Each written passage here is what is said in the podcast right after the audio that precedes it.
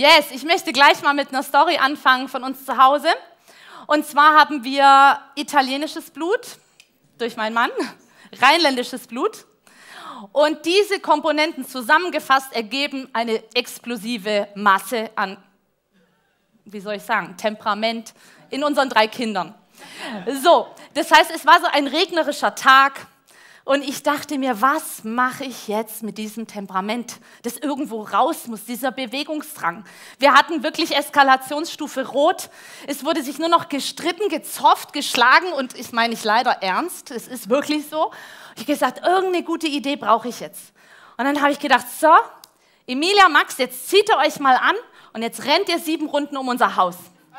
Und wisst ihr, wir wohnen im Schwarzwald und da sind tatsächlich auch Hügel in unserem Garten. Da kann man sogar Schlitten fahren, wenn endlich mal wieder Schnee kommt. Das heißt, sie haben da richtig was zu tun. Okay, nach der ersten Runde merkte ich schon, ah, die Motivation lässt so ein bisschen nach. Dann bin ich rumgerannt in unserem Haus, wie bescheuert, und bin ins erste Fenster, also aus dem ersten Fenster rausgeschrien, Emilia, angefeuert, yeah, yeah, yeah, zum nächsten Fenster gerannt, Maximilia, los, los, los, Treppe hoch, in Treppenhaus nach oben und so weiter, ja. Also wir haben ein recht großes Haus und ich rannte da rum wie so ein, weiß ich auch nicht, wie so ein Hase. Ähm, genau.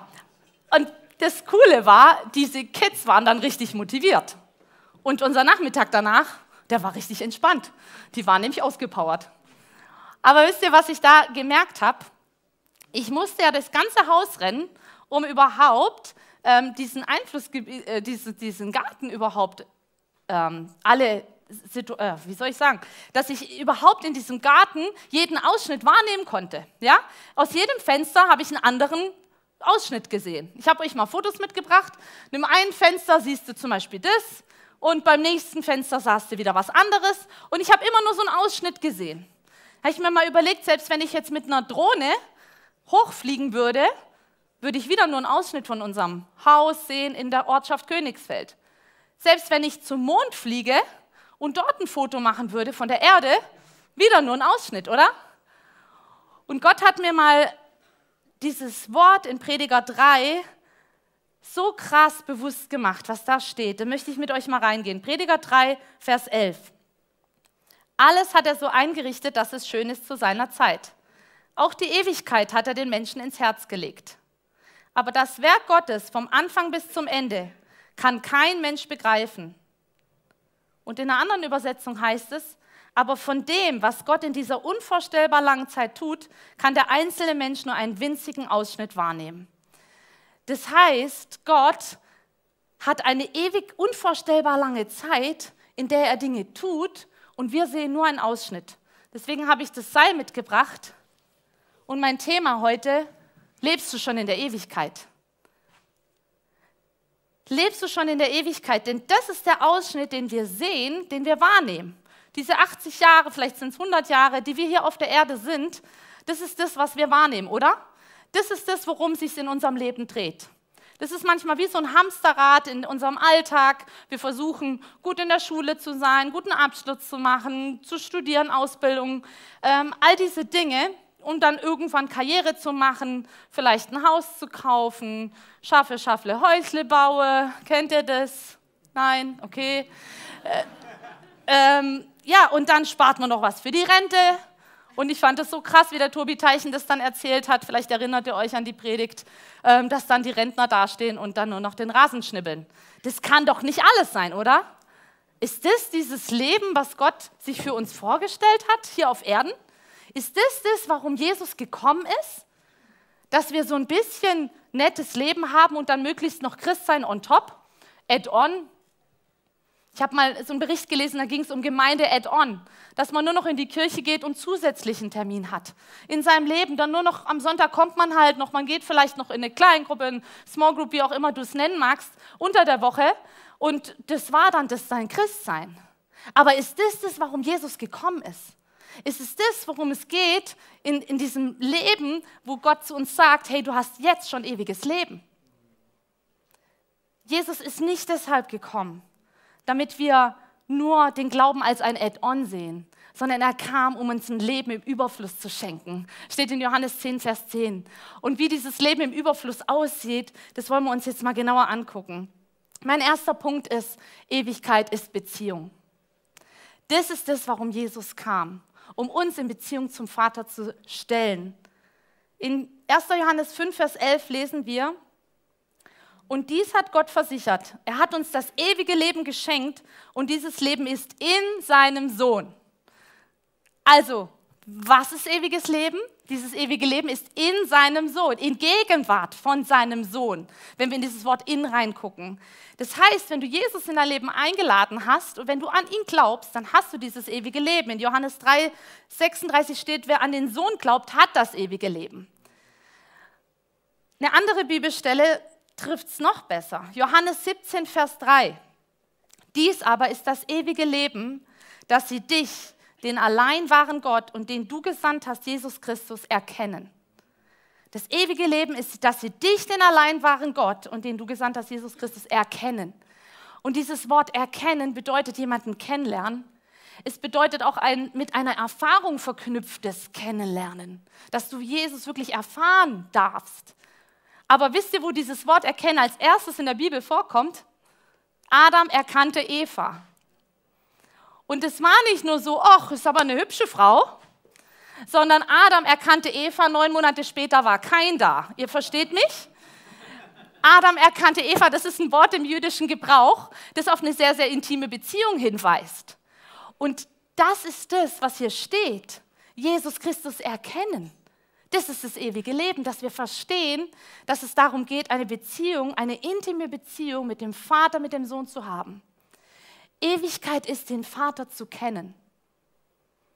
Kennst du den Vater? Kennst du ihn? Kennst du deinen Vater im Himmel?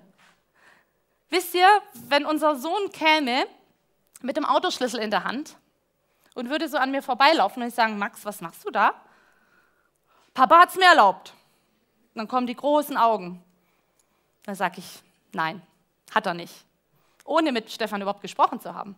Warum? Weil ich meinen Mann kenne.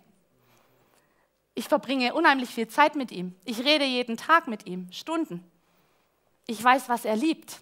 Ich weiß, was er gerne tut. Ich weiß, wie er ist. Mir ist es sogar gelungen, an Weihnachten ihm eine Jacke zu schenken und das ist das Größte, das ich in 20 Jahren geschafft habe. die er nicht umtauscht. kennst du, kennst du deinen Jesus? Kennst du diesen Vater?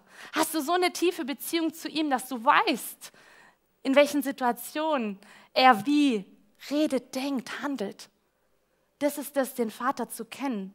Und das ist zutiefst das, warum Jesus gekommen ist. Dass diese Beziehung zum Vater wiederhergestellt ist. Ähm, so oft geht es im Evangelium darum, dass wir was bekommen, ja, Vergebung von unseren Sünden und Gesundheit und alles Mögliche, ja. Aber ich sag's mal so krass, das sind Nebenerscheinungen. Jesus ist gekommen, um uns ewiges Leben zu schenken und dieses ewige Leben heißt den Vater kennen. Das ist das, warum Jesus kam. Und alles andere resultiert daraus. Aus dieser Beziehung resultiert alles andere.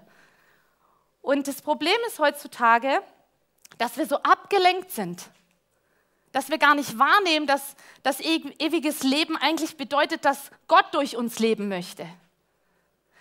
Dass er eigentlich sein Leben durch uns leben möchte. Das bedeutet ewiges Leben eigentlich. Und wir sind so abgelenkt. Meine Freundin sagt immer, wir leben in einer Zivilisation. Wir haben so viele Einflüsse, so viele Möglichkeiten Heutzutage ist es ja gar kein Problem, im Ausland zu studieren und hier und da. Ich weiß noch, was das vor 20 Jahren für ein Aufwand war, um überhaupt äh, eine Unterkunft zu finden. Heute durch das Internet ist ja alles möglich. Du wirst zugeschüttet mit Informationen, dir stehen alle Wege offen und wir sind so abgelenkt, dass wir oft nur noch das als real ansehen, was wir mit unseren fünf Sinnen, mit unserem Verstand begreifen können. Das ist unsere Realität, leider auch als Christen. Aber in Gottes Wort steht was ganz anderes. Nicht das, was du mit deinen fünf Sinnen wahrnehmen kannst, ist seine Realität. Sondern was ist seine Realität? Sein Wort. Sein Wort. Und wisst ihr, es geht darum, dass wir uns auf sein Wort stellen und dass seine Wahrheiten, die in seinem Wort drin sind, dass seine Verheißung, die er über uns aussagt, dass die mehr Gewicht haben als das, was wir mit unseren fünf Sinnen wahrnehmen können. Darum geht es dass du siehst, das, was Gott sagt über mich, spricht lauter als das, was ich gerade über mich denke. Mich liebt doch keiner. Keiner wollte mich jemals. Was steht im Psalm 139? Vor Anbeginn der Zeit, schon als du im Mutterleib warst, hatte ich einen Plan mit dir. Ich wollte dich. Hey, du stehst vielleicht in Situationen, du weißt nicht, wie du es schaffen sollst. Du hast einen riesen Berg an Arbeit, an Herausforderungen im Job. Was sagt Gott? Fürchte dich nicht, ich bin mit dir. Musst du durchs Wasser gehen, ich bin da. Musst du durchs Feuer gehen, ich bin mit dir. Wow, das ist Wort Gottes, das sind seine Verheißungen. Wisst ihr, ich war, es ist undenkbar, was ich gerade tue vor 20 Jahren. Ich hätte das nicht gekonnt, hier auf der Bühne stehen und reden. Wisst ihr, ich, war, ich hatte so Prüfungsangst, so Angst vor Menschen. Ähm, ich bin, ich weiß noch, in Prüfungen hingelaufen. Wir haben in Schwenning gewohnt und ich musste so einen Weg laufen. Und ich habe jeden Blumenkübel genutzt, um mich darin zu übergeben, weil ich so nervös war. Vor meiner mündlichen Prüfung vom Diplom, ich konnte drei Tage nichts essen. Es ging nicht. Dann saßen diese vier Männer im Anzug vor mir und ich hatte eine absolute Blockade. Ich, ich konnte einfach nichts mehr. Und wisst ihr, welches Wort immer und immer wieder kam? Habe ich dir nicht geboten, sei stark und mutig, denn ich bin der Herr, dein Gott, und ich bin mit dir, wo immer du bist. Halleluja. Und dieses Wort begleitet mich jeden Tag, immer wieder. Es war so krass, meine Eltern haben sich scheiden lassen und ähm, es war echt eine heftige Situation. Und ich kam in, in den Gottesdienst und unter meinem Stuhl lag, habe ich dir nicht geboten, sei stark und mutig, denn der Herr dein Gott ist mit dir. Als ich jetzt meinen Job kündigen sollte, als Gott mir gezeigt hat, kündige deinen Job, und ich hatte echt Bammel davor, ob ich das machen soll, waren wir hier im Explore und wir haben hörendes Gebet gemacht. Was stand auf meinem Zettel? Habe ich dir nicht geboten, sei stark und mutig, denn mit dir ist der Herr dein Gott. Ist das nicht klasse? Ist das nicht Wort Gottes über dem, was vielleicht an Sorge kommen mag, was vielleicht an, an Zweifel da sein mag? Sein Wort spricht lauter. Und es ist Zeit, dass wir uns auf sein Wort stellen, auf das, was er sagt, dass es für dich eine größere Realität ist als das, was du erlebst. Die Bibel spricht sogar davon, wenn du alles nur aus deinen fünf Sinnen wahrnimmst, dann lebst du fleischlich und fleischlich führt zum Tod. Was bedeutet fleischlich? Aus dir selber heraus, aus deinem eigenen Denken, aus dem, wo du denkst, das ist richtig. Nee, nicht das, was ich denke, ist richtig, sondern das, was er denkt, ist richtig. Und da, darum geht es. Ich zentriert, es dreht sich nur um mich, pour me, oder es geht um Gott. Er ist stärker, er ist größer. Das ist die Frage, um was geht's? Und das ist genau der nächste Punkt. Wir brauchen einen Perspektivwechsel. Wir müssen oder wir dürfen lernen, nicht auf unsere Probleme zu gucken und die immer größer werden zu lassen, sondern auf Gott zu schauen und zu sehen, dass in seiner Realität alles möglich ist. Ich hatte neulich eine Situation, auch mit unserem Jüngsten, und er hat sich einen Fuß angeschlagen. Und er hat geschrien wie verrückt. Es war echt für ihn ganz schlimm. Und wisst ihr, was ich gemacht habe? So. Auf einmal war Totenstille. Was könnte diese Bewegung bedeuten? Kühlschrank, du hast heute Morgen zugehört. Und die Becky war heute bei uns, sie hat es auch wirklich gesehen, auf dem Kühlschrank stehen Süßigkeiten. Bei uns zu Hause. Das heißt, Maximilians Perspektive hat sich verändert.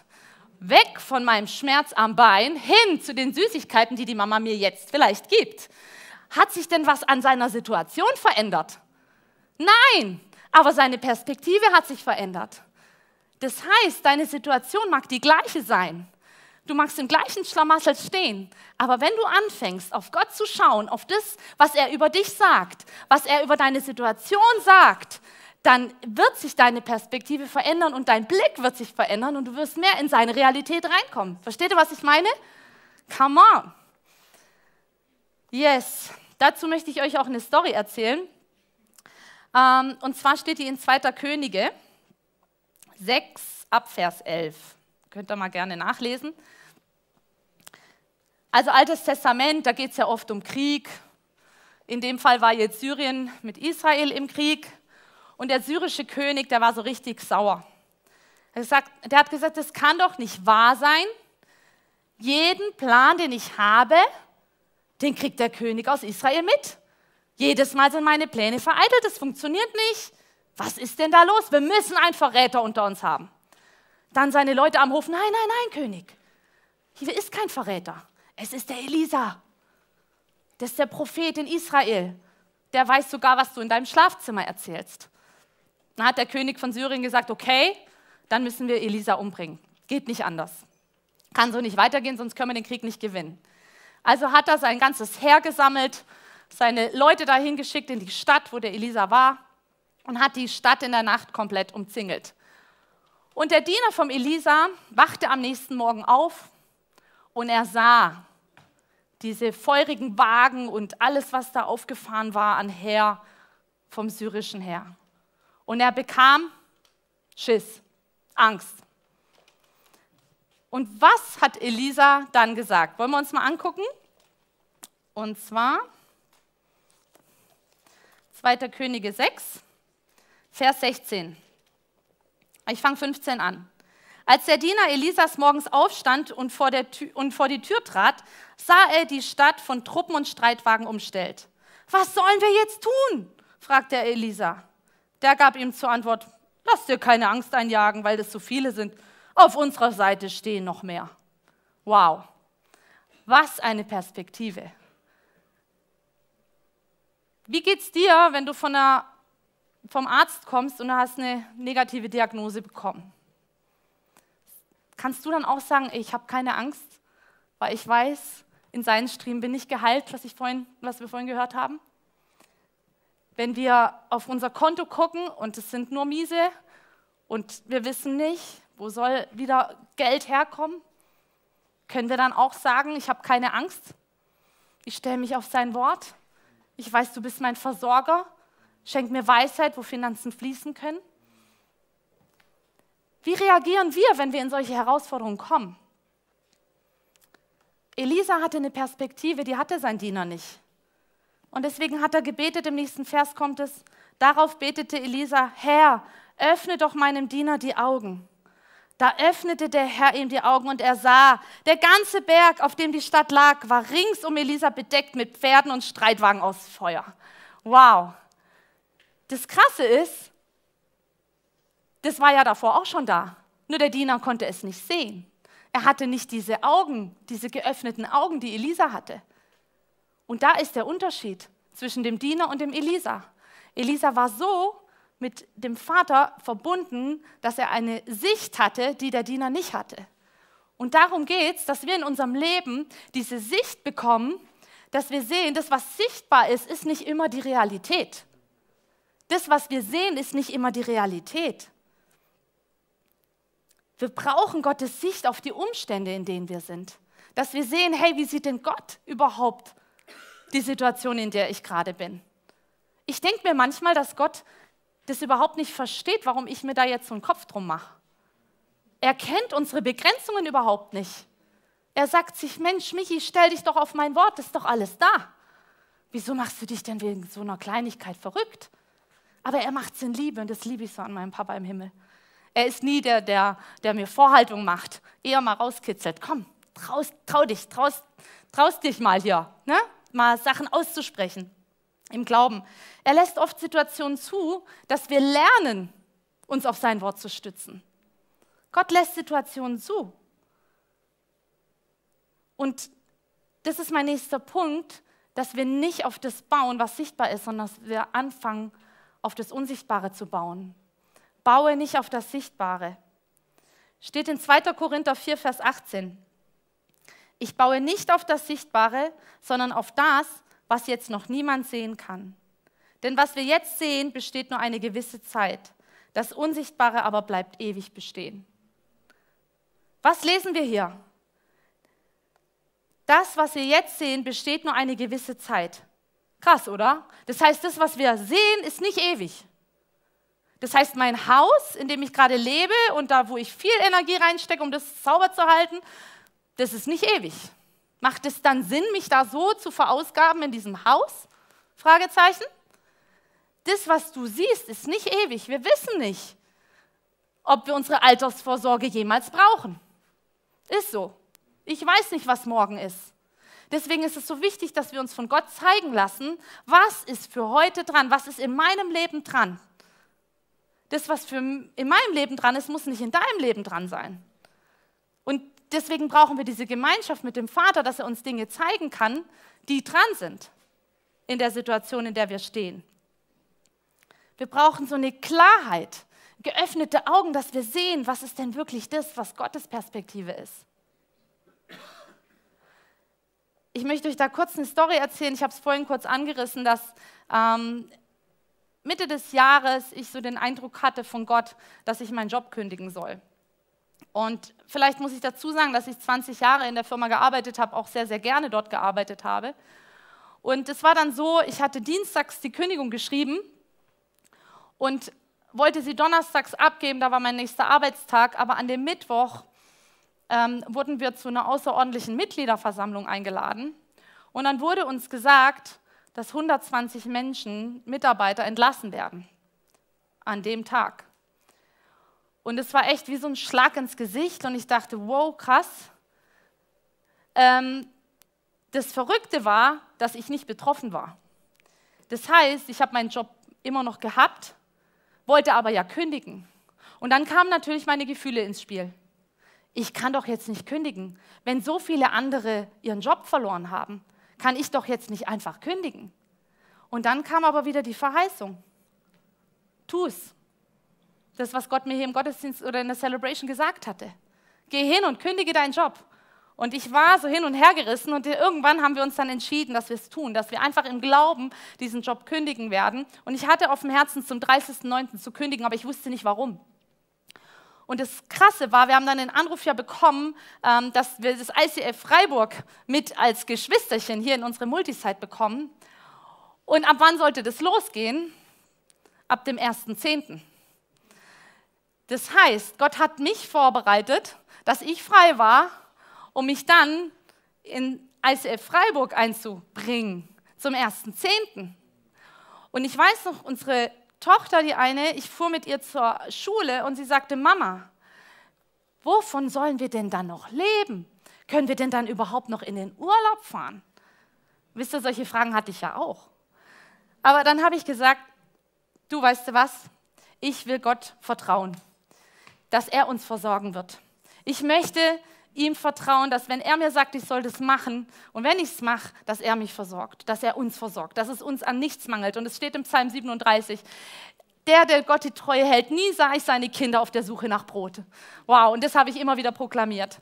Und wisst ihr, das Krasseste war, am 3. Oktober war das, das war echt nur ein paar Tage später, nachdem ich gekündigt oder nachdem ich aufgehört habe mit Arbeiten, haben wir die Summe geschenkt bekommen, die ich eigentlich in diesem Monat verdient hätte. Ist das nicht der Hammer? Ist unser Gott nicht großartig? Ja, ich stelle mich auf seine Verheißung und dann kommt seine Versorgung. Und das weiß ich, dass Gott das für dich auch hat. Die Frage ist nur, trauen wir uns diesen Schritt mal raus aus unserer Komfortzone, raus aus dem Hamsterrad, raus aus dem, was uns die ganze Welt vorlebt, hin in das, was die Ewigkeitsperspektive ist. Leben wir schon in dieser Ewigkeit.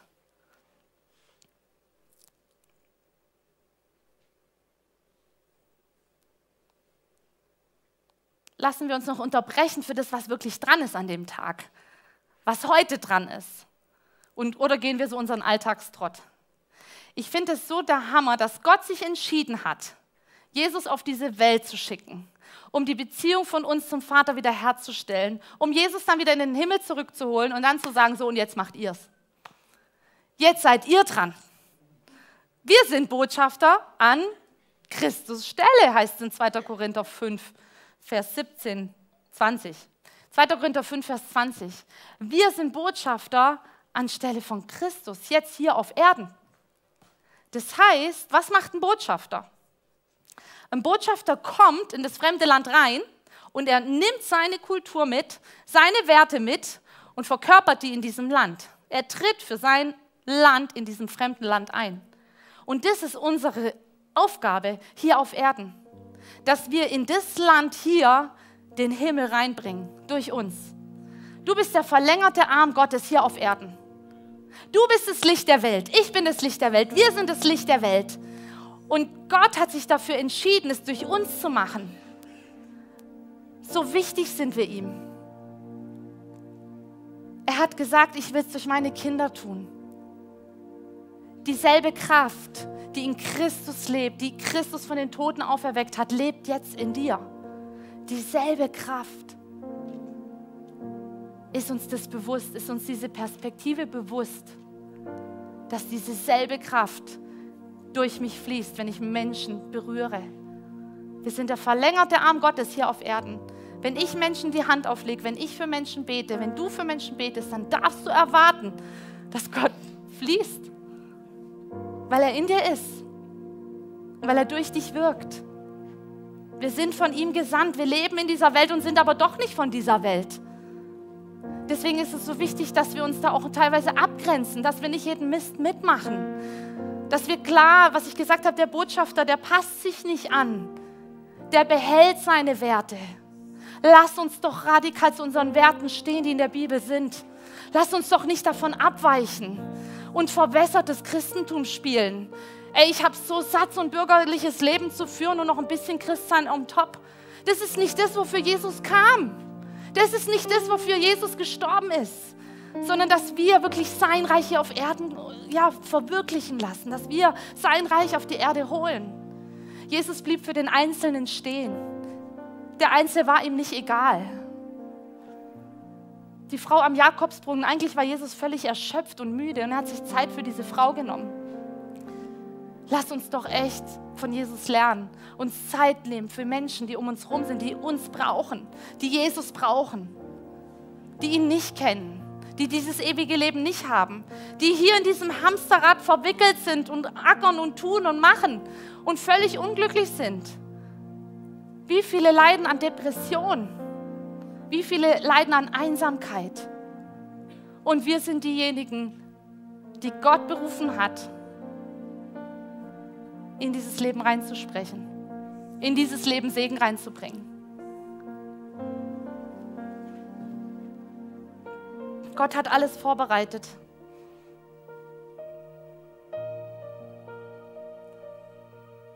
Deswegen steht in Römer 12, Vers 12, 12, Vers 2, sorry.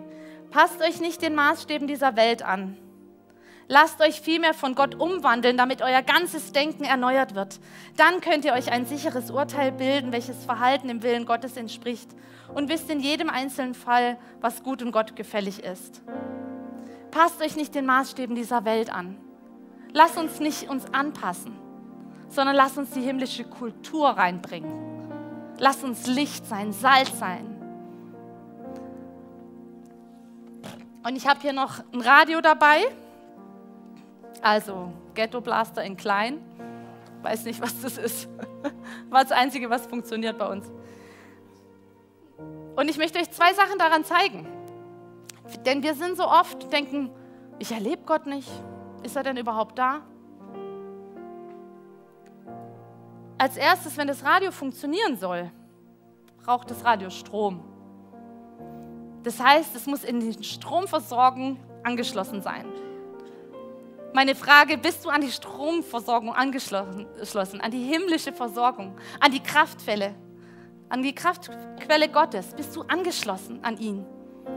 Du Jesus in dein Leben eingeladen und gesagt, ja, es ist nicht länger ich, der ich lebe, sondern Jesus, du sollst in mir leben, durch mich leben. Und das Zweite ist, wir müssen auf Empfang sein. Antenne und Rädchen. Kennt ihr das noch? Ich weiß, gell, man hört gar kein Radio mehr. Also die Antenne, hey, wir, soll, wir dürfen auf Empfang sein, auf das, was Gott sendet. Dass wir seine Stimme wahrnehmen, sein Wirken wahrnehmen. Dass wir nicht auf die fünf Sinne nur schauen, sondern dass wir aus seinem Wort uns zeigen lassen, was ist dran dass wir auf, auf den Heiligen Geist, den er uns geschickt hat, hören und uns zeigen lassen, was dran ist. Es liegt nie an der Senderseite. Gott sendet. Nur weil du Dinge nicht siehst, heißt es nicht, dass sie nicht da sind, stimmt's? Schon mal WLAN-Strahlen gesehen? Schon mal Gift geschmeckt beim Krimi? Nee, sonst wären sie ja nicht tot. Ja? nur weil wir es nicht schmecken oder sehen oder fühlen, heißt es nicht, dass es nicht da ist. diese Strahlen, wir fühlen sie vielleicht nicht immer. Trotzdem sind sie da. Amen. Aber wir müssen auf Empfang sein. Lassen wir uns unterbrechen in unserem Alltag, der so voll ist, was ich vorhin gesagt habe, und ändern die Perspektive weg von unserem Problem hin zu Gottes Perspektive und lassen uns von ihm füllen, sodass wir ja einfach ihn kennen, die Beziehung zu ihm pflegen. Und ich möchte dir einen Rat geben, mach dir nicht tausend gute Vorsätze fürs neue Jahr. Ich will das, ich will das, ich will das. Wir schaffen es doch eh nicht aus eigener Kraft. Ist doch so. Den einzigen Vorsatz, den wir machen können, ist, den Vater zu kennen, den Sohn zu kennen, unseren Gott zu kennen, den Heiligen Geist zu kennen. Das sollte unser Vorsatz sein. Sagen, hey, und das war das, was Jake hier gesagt hat beim Grand Opening. The one thing. Erinnert ihr euch? Sein wie Maria, zu Füßen Jesus sitzen. Und ich glaube, dass Gott uns da in was Neues reinführen möchte als ganze Kirche. Dass wir wirklich in diesem Empfangsmodus sind und dass wir dann hier gemeinsam den Unterschied auf dieser Erde machen können. Ist das gut? Ist das gute Nachricht? Evangelium, gute Nachricht? Come on. Ich liebe diesen Song Waymaker. Even when I don't see it, you're working. Even when I don't feel it, you're working. You never stop, you never stop working. Auch wenn ich es nicht fühle, du bist an der Arbeit, Gott. Du machst etwas, auch wenn ich es nicht sehe. Du bist dran. Du hörst nie auf, nie auf zu arbeiten. Unser Gott hört nie auf, um dich zu ringen, um dich zu kämpfen. Und deswegen hat er Jesus geschickt. Wollen wir zusammen beten? Ich lade euch ein, dazu aufzustehen.